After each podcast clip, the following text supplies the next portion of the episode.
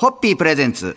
看板娘、ホッピーミーナの、ホッピーハッピーバー皆さんこんばんは、ホッピーミーナです。こんばんは、落語家の立川しららです。えー先週に引き続いて今週も日本を代表する指揮者として活躍されております、下野達也さんをお迎えしてお届けします。よろしくお願いいたしますよ。ろしくお願いいいたします。えー下野さんは1969年生まれ鹿児島県のご出身鹿児島大学教育学部の音楽科を経て東邦学園大学音楽学部附属式教室で学ばれていますで本格的に音楽と関わりを持たれたのは小学生時代だったってお聞きして、はい。ちょっとどういう流れでそんな小学生時代にっていうのをちょっとお聞きしたいなと思うんですけども。世間一般指揮者をやってる先輩や同僚後輩たちっていうのは大体小さい頃から音楽教育いはいわゆるまあピアノをやったりとかはい。歌をやったりとはい。かしてたんですけど自分はそ全くそういう家庭でもなかったですしどちらかというと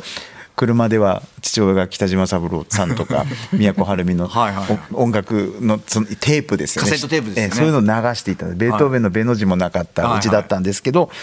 あの小学校にトランペットなどを吹いてる部活動があったんですけど、それその姿を見て音楽に感動したわけではなくてピカピカ光ってるものが何か高級なおもちゃに見えてそれで興味を持っただけなんですよ。へえ、わからないもんですね。はい。そしてそんなことがあって地元の鹿児島放送局が主催するジュニアオーケストラに入られたそうで。あのテレビのコマーシャルでジュニアオーケストラ募集してるっていうのが流れて、はい。で友達と一緒に受けることになって、はい。まあ運よく受かったので、はい。小学校の6年生の2学期の後ろの方から、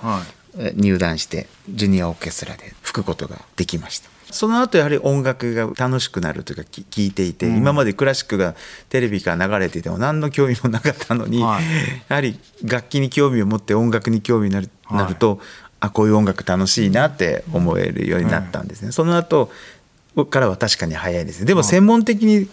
教育を受けていたっていうことではなかったですけれども、でもご両親はそのきっかけから始めたのちょっと驚いたんじゃないですか？まあ、すぐ辞めるだろうと思ってたみたいですあ、そうですか。はいそれがね。それが、ね、そうですよ。もう、すごい大きな扉だったわけですよね、はいそうですねそこが。うわでは明日以降もまたいろいろと。とお聞きしたいと思いますんで、今日の乾杯のご発声いただけますでしょうか？はい、えー少年時代の下野先生が吹かれたトランペットの音色に、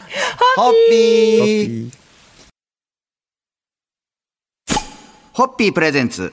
看板娘、ホッピーミーナの、ホッピーハッピーバー皆さんこんばんは、ホッピーミーナです。こんばんは、落語家の立川しららです。今夜も国内外で活躍されております指揮者、下野達也さんをゲストにお迎えして、今週は下野さんの音楽人生を振り返っていろいろとお聞きしております。今日もよろしくお願いいたします。よろしくお願いします。鹿児島大学教育学部の音楽学科に進まれた下野さんですが、実は当時はまだ音楽を専門にしていこうという気持ちがなかったっていうのはこれ本当ですか？いいなとは思いつつも、あの音楽家になるということは自分には無理だと思ってましたし、はい。実際には社会の先生になれればいいななんて思ってたんですね。あときっかけになったのが高校3年生の時にベートーベンの第九を聞いてちょっと変わったみたいな。高校1年生の時に県の音楽会総出で大工が始まったんですね。はい。でまあとてもそれで聞いていいなと思ってたんですけども高校3年生の時に本当は受験勉強しなきゃいけないのでやっぱり聞きに行ったんですね。そうしましたら目から大汗がバーッと出てきて自分もあそこにいたいと思って。あへーあ、そこにいたい。あそこにいたいって思って、ですからあので結局受験は音楽の先生のコースに入るんですけども、うーそこでやはり指揮者への憧れがぐっと強くなったのはやはりべ年末にベートーベンの第九を聞いたのが原動力といいますかになりました。し下野さんのお話を聞いてるとこうやっぱり指揮者はもうその時からなんとなくやっぱイメージされてました？あのまずジュニアオーケストラっていうのはトランペットは暇なんですよ、はだからずーっと指揮の先生を見ていて、はい。変じゃないですか。だって一人で棒を持って振ってるっていう行為が 例えば私が銀銀座で棒を持って立って手を動かしてたら連れて行かれますよね。それほど妙な動きがなこれおかしいなと思ってたんですでその人の動きによってオーケストラの音が変わる、はい。レコード買うと同じ曲でも指揮者が違う、落語でもあの、落語家さんがしゃべると同じ芝浜でも変わっていくのと同じような感じじゃないですか、だからそういうものが面白いなと思って指揮者へのおあの興味っていうのはあずっとあったんですね。いやーなんかまだまだいろいろちょっとお話をお聞きしたいんですが今日のところはお時間ですんでそろそろはい。乾杯のご発声をいただけますはい。えー、マエストロ下野達也先生を目覚めさせたベートーベンの大工にはい。乾杯を捧げます。それではホッピー。いいホッピープレゼンツ。看板娘ホッピーミーナの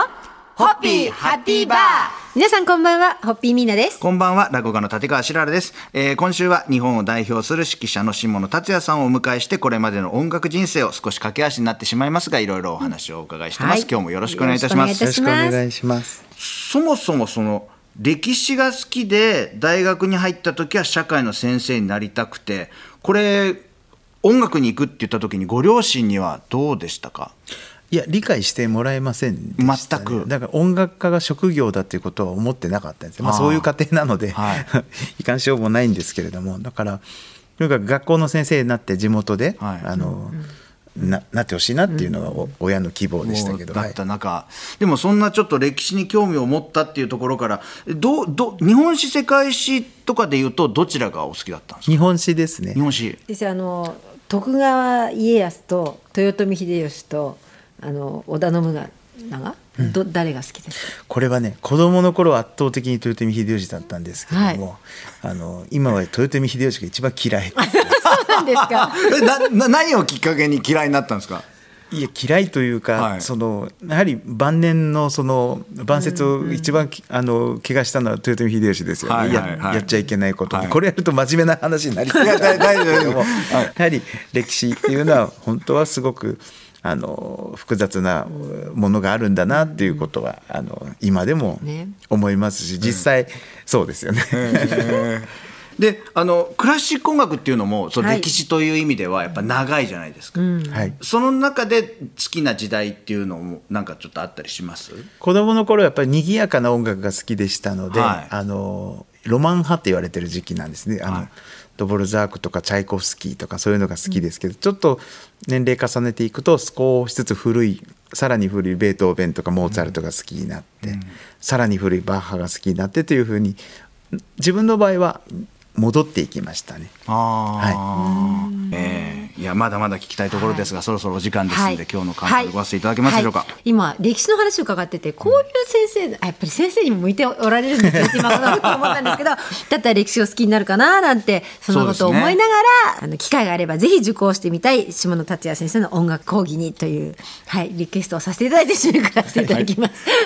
ホッピー。ホッピー。プレゼンツ。看板娘ホッピーミーナのホッピーハッピーバー。皆さんこんばんはホッピーミーナです。こんばんは落語家の立川しららです。今夜も日本を代表する指揮者の下野達也さんをお迎えしてこれまでの音楽人生を伺っております。今日もよろしくお願いいたします。お願いいたします。指揮者という扉は大阪で掴まれたそうでこの辺りのお話をちょっと今日お聞きできたらなと思うんですけども、あの学校出たとしても、はい。すぐ指揮者の仕事というかチャンスをいただけるわけではなくて、はい。アマチュアオーケストラで指揮をしたりオペラのアシスタントしたりしてたんですけど、はい。なかなかプロのオーケストラを振る機会がなかったんですけど、この時にちょうど大阪フィルハーモニー交響楽団という大オーケストラはい。が指揮者のアシスタントを公募するっていうことになりまして、そのオーディションがありまして、はい。はいそそれを受けたらあの運よく合格っていうことになりましてそこが、まあ、プロの指揮者になる足がかりになったんです。ちなみにそのオーディションっていうのは大体イメージとしてはどれくらいの規模の方が参応加される。募は50人ぐらいあったんはいだそうですけど、はい。実際にその中からあのしオーケストラの前で指揮の試験を受けられたのは20人ぐらいだったと20人思いますぐらい受けて、はい、でその指揮者のオーディションっていうのはな何をするんですか？やっぱ指揮。もう実際に指揮ですね。その決められた課題曲がありまして課題曲はい。それそれをここを指揮しなさいというふうはい。に当日言われまして、はいその大阪フィルの皆さんの前で指揮をするっていうそれをオーケストラの学院さんと、当時のその大大阪フィルの指揮者の朝比奈隆先生方が審査をなさったんです。へえややっぱ緊張します？もう緊張はしましたけれども、はい。プロのオーケストラを指揮する機会がないので、はい嬉しかったっていうのが正直でしたね。とにかく目の前にプロのオーケストラがいるとしかも大阪フィルっていう大オーケストラなので、はい緊張半分嬉しさ半分でしたででも本当プロのオーケストラはもうその指揮者が練習場に入ってきただけであこいつダメだとか分かるらしいですそうそれはちょっと嫌ですけどね こっちとしてまあ、は。受ける側としてはねもうその時点で分かっちゃうんだってことですもんね。そうですね。だから、まあ、もう実際にはもちろんちょっと振ってみて、はいはい。やっぱりダメだとか、はい。お意外にやるじゃんっていうふうに なるらしいんですけど。今日はですねその大阪で掴まれたというきっかけのお話をいろいろお聞きしましたがそろそろお時間でございますので、はい、えー、下野達也先生の、はい、才能をあの一発で見抜かれた大阪フィルの皆さんと朝日奈隆先生にはい。乾杯を捧げます。それでは ホッピーホッピープレゼンツ。看板娘ホッピーミーナのホッピーハッピーバー。皆さんこんばんはホッピーミーナです。こんばんは落語の立川しららです。今夜も日本を代表する指揮者の下野達也さんをお迎えしてこれまでの音楽人生を伺っております。今日もよろしくお願いいたします。お願いいたします。えー指揮者としてのデビューは大阪フィルハーモニー交響楽団の定期演奏会だったそうで、えー下野さんの公式サイトにはその時のポスターの写真も掲載されていますが実はこのポスター恩師の、えー朝比奈隆先生の一言で差し替えられたというお話をちょっとこうお聞きしたいなと思うんですけども。もともとはこれははい。朝比奈隆先生だけがお振りになる演奏会だったんですけど、はい。まあ、下野があのウィーンに留学もするし、はい。花向けになんか演奏会させてやろうよというふうに、はい。前座という形でなんとこんな素晴らしい舞台であの、デビューさせていただくってことが決まったんですけど、はい。当然チラシとかポスターには私の名前もまああるだけでありがたいんですけど、はい。写真は小さなこう、ん。あの卒業アルバムの欠席者みたいな感じの、だったらしいんですけど、はいはい。これはでも僕朝比奈先生が亡くなってからおお聞きした話だったんですけど先生がはい。やはり指揮者なんだから一人前として扱扱いなさいっていうことでちゃんとポスターも自分と同じ大きさのものにしなさいっていうふうに先生がおっしゃったんですって。それでこのようなあの大指揮者の朝比奈先生と私のようなペーペー以前の指揮者が同じ大きさの写真で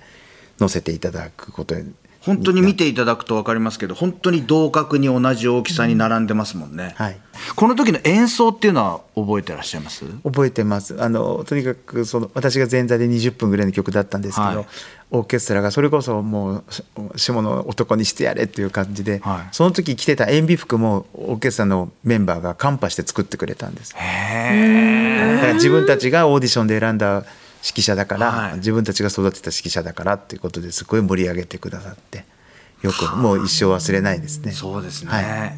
い。い、いですね。なんかそのなんかジーンときますね。そういうお話とその衣装もね。うんそういうことだったっていうことをお聞きすると、えーぜひぜひあの公式サイトでこのポスターを見て、そういう経緯があってこういう演奏会でこういうポスターになったっていうことを皆さんもご覧いただいて今日の話を思い返していただきたいなと思いますが、そろそろ乾杯のご発声いただけますでしょうか、はい、いよいよ夢をつかまれました。えー、若き日の下野達也先生に乾杯を捧げます。それでは。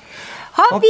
ー。下野達也さんには来週もお付き合いいただきます。どうぞよろしくお願いいたします